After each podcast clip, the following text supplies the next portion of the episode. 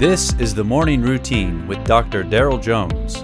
Morning Routine is a daily devotional podcast for those who are raising, educating, and growing the next generation. Pastor Daryl here with you this morning on September the 18th. I've got my cup of coffee, and I hope you've got one as well. Stop, run by there, and uh, you know, just run by, go through the drive-through real quick, and uh, see what, uh, see if you can get a little go-go juice. Right?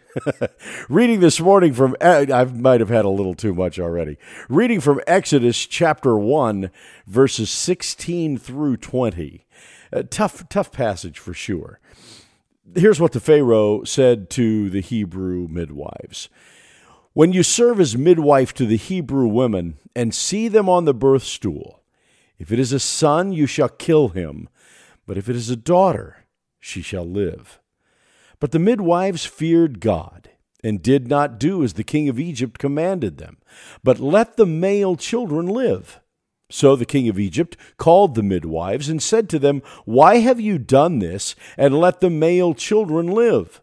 The midwives said to Pharaoh, because the Hebrew women are not like the Egyptian women, for they are vigorous and give birth before the midwife comes to them. So God dealt well with the midwives, and the people multiplied and grew very strong. Israel's slavery in Egypt is a major part of the nation's early storyline of Scripture.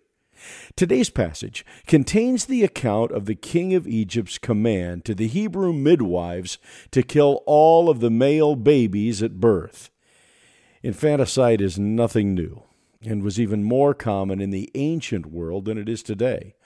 But that doesn't diminish the cold, evil command of Pharaoh. The Hebrew midwives did not listen. Why? The midwives feared God. And so they let the male children live. Their desire to please the Lord and live by His commands led them to disobey the command of an earthly ruler. They knew it was wrong to kill these babies, and they risked their lives to protect them. As a result, God dealt well with the midwives.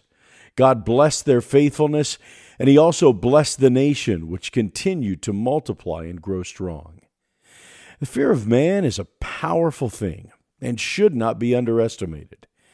But as Christians, it's not a matter of if, but when we are asked or told to compromise godly principles. It might be a small matter or something as big as life or death. Take courage. Like these Hebrew midwives, fear God and not man. Live to please the Lord who will bless your obedience.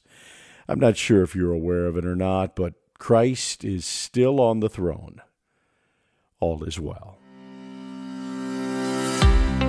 You have been listening to the Morning Routine brought to you by the Herzog Foundation and hosted by its president, Dr. Daryl Jones. For more information, please visit herzogfoundation.com.